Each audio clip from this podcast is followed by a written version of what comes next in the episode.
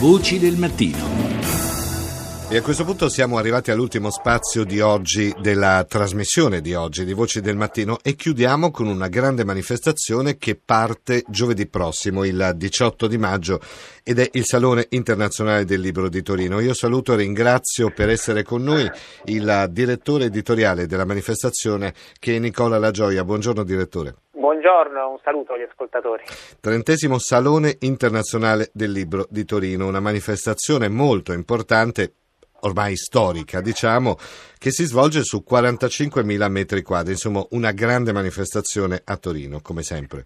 Sì, sì, il, ci sono più di mille editori quest'anno, circa 1200 incontri. Diciamo che Torino è il posto dove a maggio, nella stessa unità di tempo e di luogo, si trovano la maggior parte degli editori italiani, da quest'anno anche eh, la maggior parte dei festival culturali, c'è per esempio una nuova iniziativa che si chiama Super Festival che raggruppa da Trento a Lampedusa eh, 80 festival culturali che si svolgono durante l'anno in tutta Italia. È un grande appuntamento, quest'anno anche festeggiamo il trentennale, quindi coinvolgiamo non soltanto il Lingotto che è il cuore sì, sì. della città dove fino alle 8 di sera eh, appunto ci, sono, ci saranno presentazioni, grandi autori internazionali, ma poi dalle 8 di sera in poi ci sparpaglieremo in giro per la città dove ci saranno spettacoli, reading. Sì, sono 150 luoghi che vengono coinvolti un po' in tutta la, la, la struttura urbana di Torino, giusto?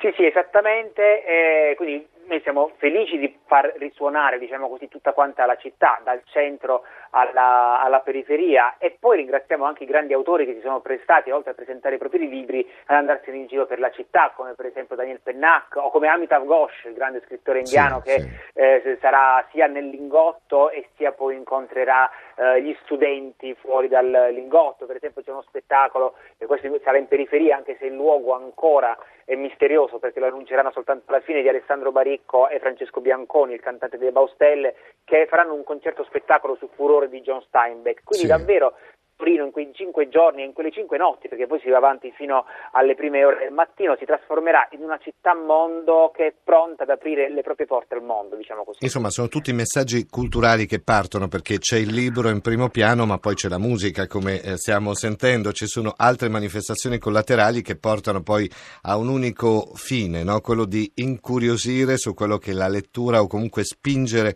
a capire quella che è l'importanza della lettura e anche allargare no, una comunità che da 30 anni è affezionata a Torino, una comunità che ovviamente è sparsa un pochettino in tutta, eh, in tutta Italia, comunità di cui appunto fanno parte i lettori, ma fanno parte anche per esempio le scuole, perché il rapporto sì. con gli studenti e con gli insegnanti eh, è uno dei cavalli di battaglia del Salone eh sì, perché c'è sempre una grande partecipazione di ragazzi, di giovani a questa manifestazione. Sì, esattamente, e poi sapendo questa cosa qua, i grandi autori, gli scrittori, i musicisti eh, a loro volta cercano gli studenti. Vi faccio un esempio, qualche giorno fa come pre-apertura del salone abbiamo tenuto qui un concerto di Patti Smith, la sì. quale però prima di fare il concerto ha voluto incontrare gli studenti delle scuole superiori di Torino e della, e della provincia. Questo per dire come tutto quanto avvenga in uno spirito molto, diciamo così, molto chiaro. Poi quest'anno abbiamo anche un tema conduttore, un filo conduttore che è oltre il confine, cioè abbiamo questa immagine, il manifesto del salone di quest'anno l'abbiamo affidato a Gipi, il disegnatore, ed è un libro che scavalca un muro, che insomma capirà nel 2017 non è un'immagine così scontata nell'anno di Trump. Anche la radio, Radio Rai è presente poi al Salone del Libro di Torino come ogni anno del resto. La Rai proprio è main media partner, media partner quindi, sì. quindi la, ci sarà un grande stand eh, dove appunto ci saranno trasmissioni radiofoniche, televisive, quindi insomma anche qui c'è un patto che si rinnova di anno in anno. Questo è un appuntamento che eh, dicevamo è diventato storico, quest'anno forse c'è questa scissione con Milano, si sente molto? Scissione si è sentita all'inizio, cioè nei primi mesi, diciamo in, in autunno, quando appunto tutta una serie di case editrici, Mondadori fondamentalmente, sì. hanno deciso di, eh, di, fare un salone a Rho. Però il, alla fine, insomma, il, io mi auguro, cioè, a mio parere due saloni, tre saloni, cinque saloni possono anche esistere. L'importante è che non siano lo specchio di una spaccatura nel mondo editoriale come è accaduto quest'anno, ma siano come dire, in una cornice di una concertazione, anche perché non è che l'Italia dei lettori eh, sia così incoraggiante quanto a numeri, cioè il mercato editoriale perde numeri di anno in anno. Sì, questo è anche un dato singolare per l'Italia, no? un paese che produce molta letteratura o comunque molti libri, però non, non crescono i lettori.